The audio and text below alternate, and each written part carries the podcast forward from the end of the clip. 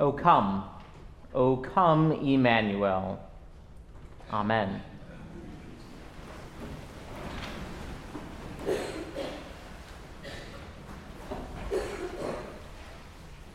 Who are our prophets? In other words, when there is a tough truth to be heard, who are we willing to listen to? As I said last Sunday, this Advent, the sermons are all going to be based on the collects for the season. Today we heard, Merciful God, who sent your messengers, the prophets, to preach repentance and prepare the way for our salvation. Give us grace to heed their warnings and forsake our sins. It's a deep and profound prayer but one that is utterly useless if we are not willing to receive feedback or correction. The question of who our prophets are is a particularly important one in our society. If someone says something that we disagree with, we can just dismiss them and say, Well, I see things differently. Or, That's your opinion. Now, to be clear, I am not at all suggesting that we should always agree with everyone. A lot of invigorating and healthy dialogue is based on a difference of opinion.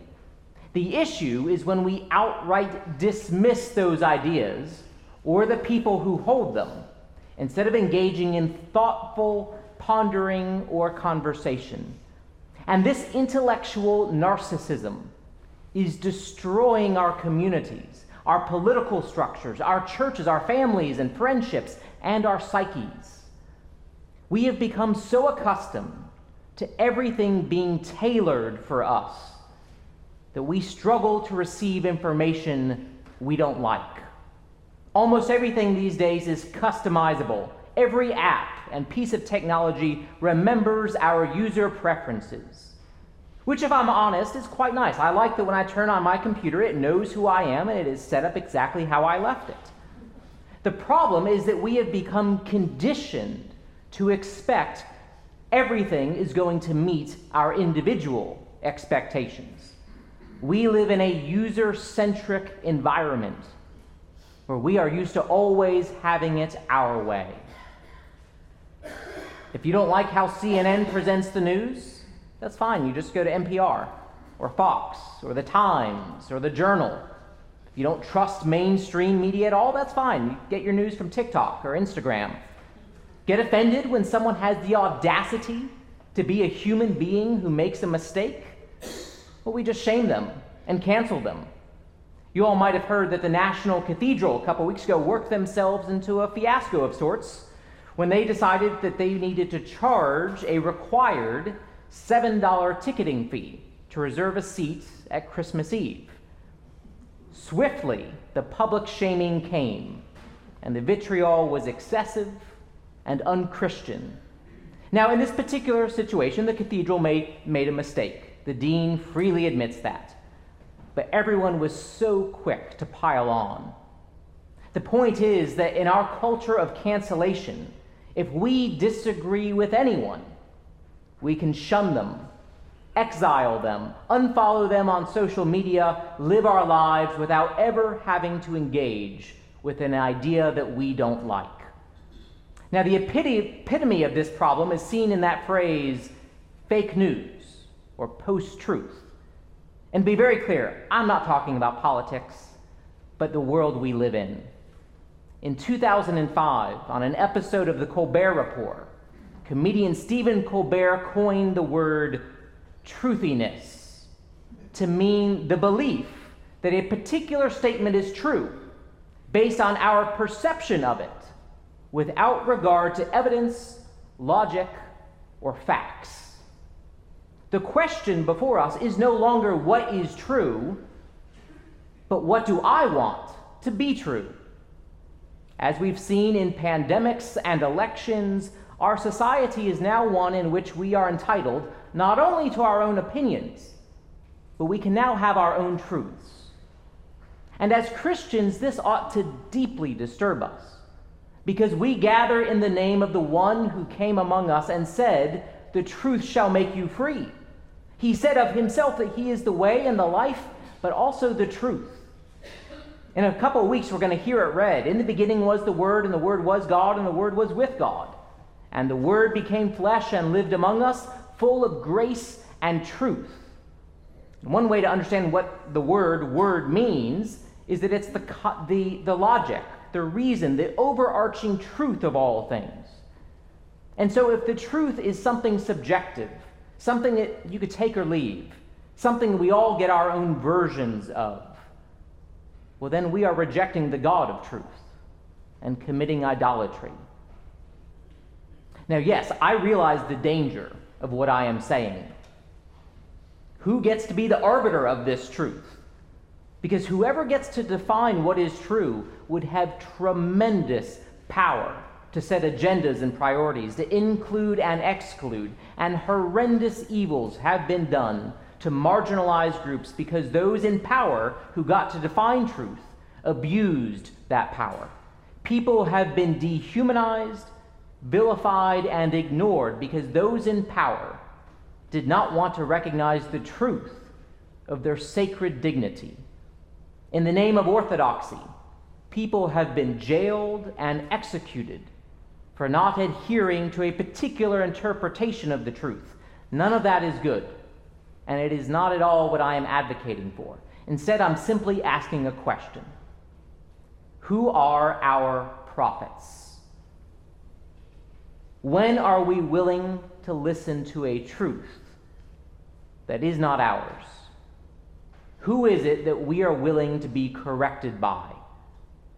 Who is able to speak truthfully to us in a way that will convict us instead of making us want to cancel them? This week, the collect, as well as the readings from Isaiah and Mark, hold up the godly vocation of the prophets. Prophets are not those who tell the future, they are not foretellers. Rather, the prophets are forth tellers. They speak forth the truth of God into our lives. And there's an easy way to know if they are telling us a godly truth or a human lie. Is it something that we would expect Jesus to say? Jesus always includes, always expands, always challenges injustice, always extends mercy, always offers peace, always loves. Now, we can have some good disagreements about what exactly it means to challenge injustice. But if it's less than love, then it is less than the truth. The prophets are those who remind us that God is love, that God has prepared a way of love for us to follow in, and God intends for us actually to walk the way of love by the Spirit. In Isaiah, the prophet speaks on God's behalf, saying, Comfort, O comfort ye my people.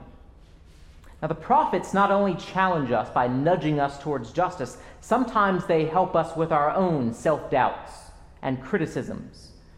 We need prophets because they remind us that the first word from God is always a word of comfort. You are enough. You are loved. So much of our sin comes when we doubt that we are loved or that we are enough. And so we end up manipulating people and systems to try to get more, to find something that will assuage those feelings of inadequacy. But it is as St. Augustine said centuries ago our hearts are restless until they rest in God.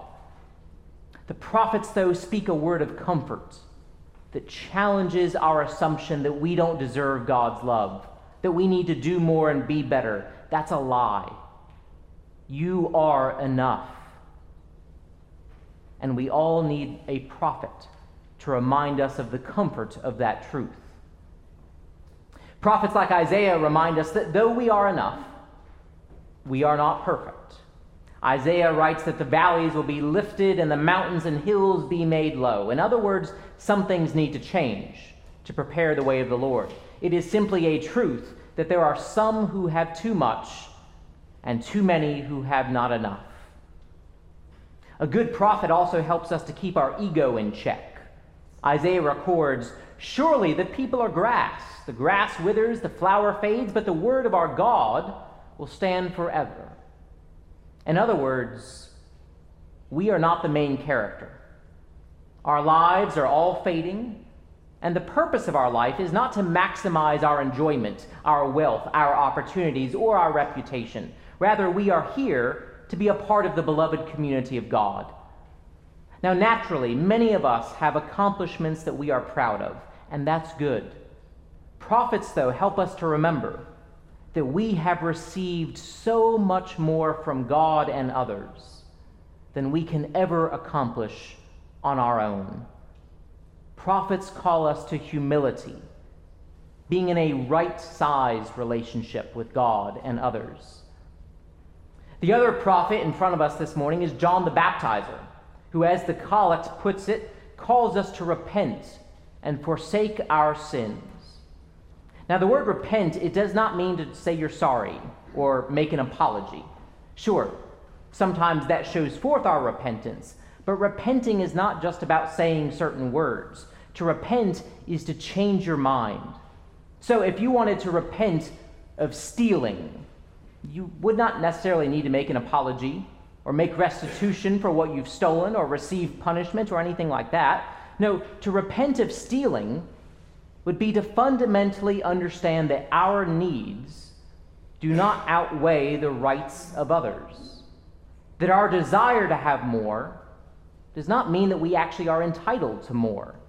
That others are not those we are in competition with, rather, they are part of the body of Christ with us. Repentance is about recognizing the error of our ways and committing to amendment of life. And those are the prophets we tend to reject. When Amos and Micah called the people of Israel to repent, they were ostracized and rejected. John the Baptizer will be beheaded, and Jesus crucified. And it's not just people a long time ago who didn't like having prophets around. Our world has killed Dietrich Bonhoeffer, Martin Luther King, and Oscar Romero, all ministers of the gospel who had a prophetic word for their society, and all who were killed for it. We don't like to be told that we've gotten it wrong, that we've made a mistake, that we need to change. Those who hold up those mirrors of truth, who show us how we've gotten away from the way of love, who reveal to us that we are not perfect and we do not know everything, are often met with resistance, dismissal, and cancellation. One of the problems with our society and our personal lives is that we just don't have any prophets. Again, we just dismiss criticism as just their opinion. We reject the idea of God's grace, saying that's just too good to be true. And we ignore information that challenges our priorities and narratives. And by the same token, many of us have become afraid to speak a loving and godly word of truth when a word needs to be spoken. We convince ourselves, well, it's not really any of my business. Or it wouldn't be polite for me to comment on that. Or they might not like me anymore if I told them the truth. We are afraid to tell the truth, and we are afraid to hear it.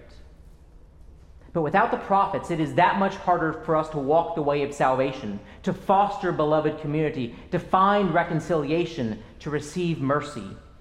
It's awfully hard to be transformed by forgiveness if we insist that we have done nothing to be forgiven for.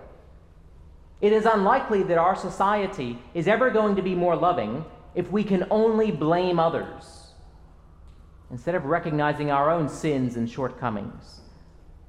It's crushing to have to create our own sense of meaning and worth instead of holding dear to that comforting message of grace that we are enough. So again, I put forth the question Who are our prophets? Who reminds us that we are always loved? Who calls us to return when we go astray? Now, many of us need several prophets, just as Scripture has many prophets. So it might be a spouse or a partner who is a prophet in one part of our life. Maybe it's a friend somewhere else. A newspaper columnist might be a prophet for you. It might be a priest, it might be a child, it might be a stranger. A hymn can deliver prophecy. The sacraments of baptism and Eucharist can be prophetic.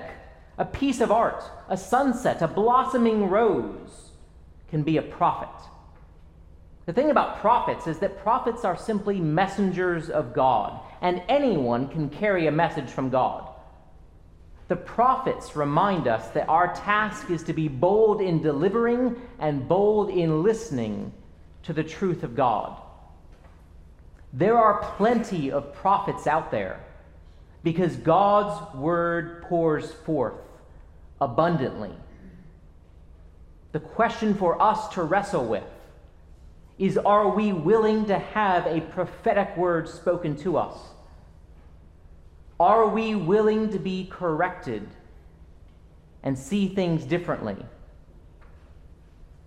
Are we willing to listen when the Lord speaks?